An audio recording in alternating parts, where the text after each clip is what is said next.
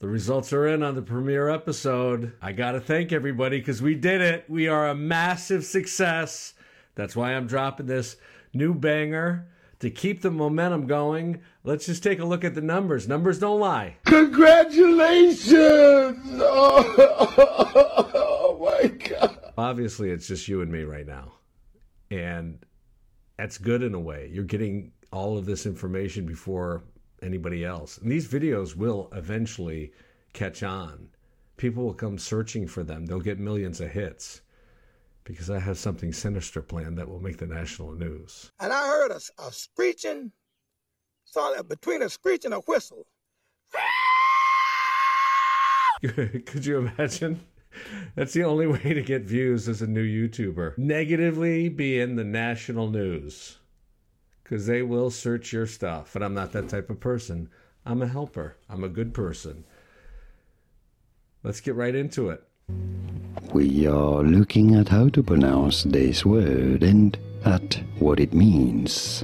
It designates a smooth transition from one topic or section to the next. When you can write about anything, you'll wind up writing about nothing. Unless you have some focus, you probably won't write at all. When it comes to the craft of stand up comedy, without constraints, you can't fully be free. The reason why so many comics have a difficult time sitting down and writing every day is they don't know what to talk about.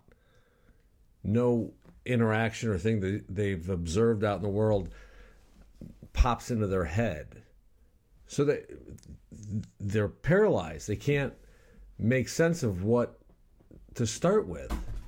It's too many choices. Once you narrow it down to one topic, put some constraints on yourself, your mind will be bursting with ideas. Here's an experiment. All right, let's do this together. Think about writing a joke right now. Your mind's probably all over the place. It's chaos. Should I write about this? Should I write about that? Then another idea pops in. Okay, now wipe all of that away. Now shrink the focus down to what happened on your 21st birthday. Think about what happened that day and that night, your first time being legal. I bet your mind is filled with different thoughts and ideas. And as you write all of that out, jokes will come from that. It's much easier. Pick one topic. I'm going to give you a writing exercise in this video. I'll, try to explain it as best as I can, but I'm going to leave some mystery because I want us to have that Mr. Miyagi moment. You know, paint the fence. I shouldn't have hit the mic. Paint the fence. Paint it. Just do what I tell you to do. How about that? Here's how I stumbled upon that technique or that trick or the, unlocking that revelation. In the summer of 2001, I got hired to write and sometimes perform on the Best Damn Sports Show, period. My buddy, uh, Brian Keith Etheridge, what's up, BKE?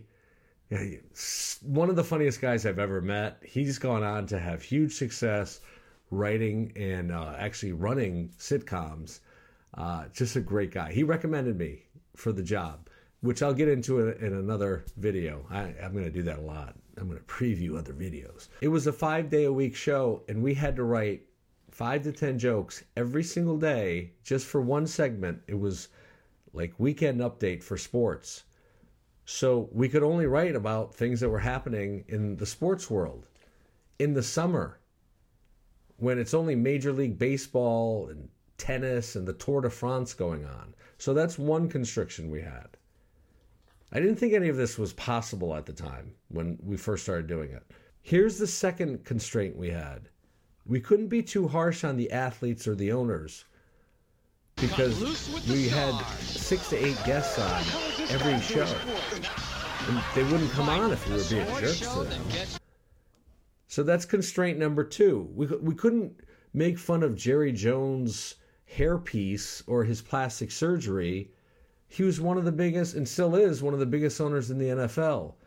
We worked for Fox Sports. That's the NFL is Fox Sports.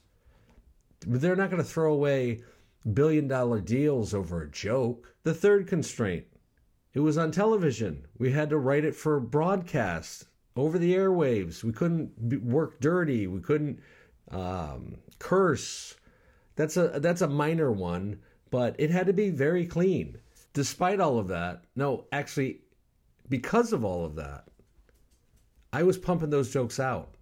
I was doing ten jokes a day, and they would just flow because I had to. I didn't have any choice. I wasn't able to be distracted by something else. I was locked in. Think about that. Five to 10 jokes a day, just about whatever's going on in the small world of sports, in the time of the year where it's even less newsworthy. We're writing jokes about golf. I never did that for myself in my own act. I would sit and struggle. Okay, what do I talk? What do I write about? And I would just write, what do I write about? What do I write about? Because it was all boiled down to that very specific topic, tons of ideas. Tons of ideas. Here's your assignment. As soon as you possibly can after watching this video, so that you don't put it off, I want you to write for 40 minutes about your greatest fear. I don't want you to write jokes. I want you to just explore your greatest fear.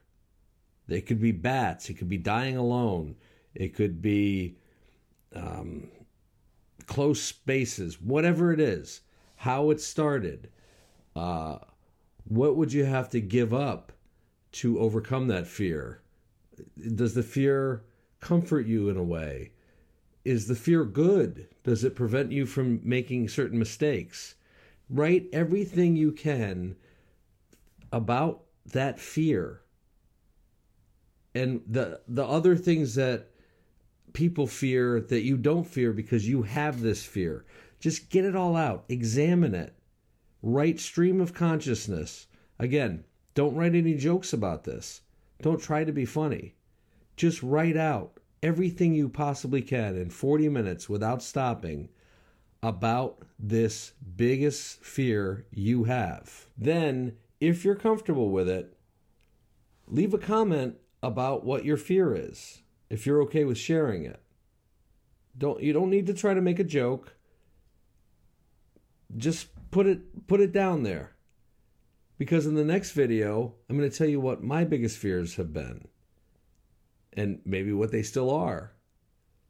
And I'm going to explain where to go from that point and how doing this actually helped me overcome one of my big fears. I wrote my way through a fear.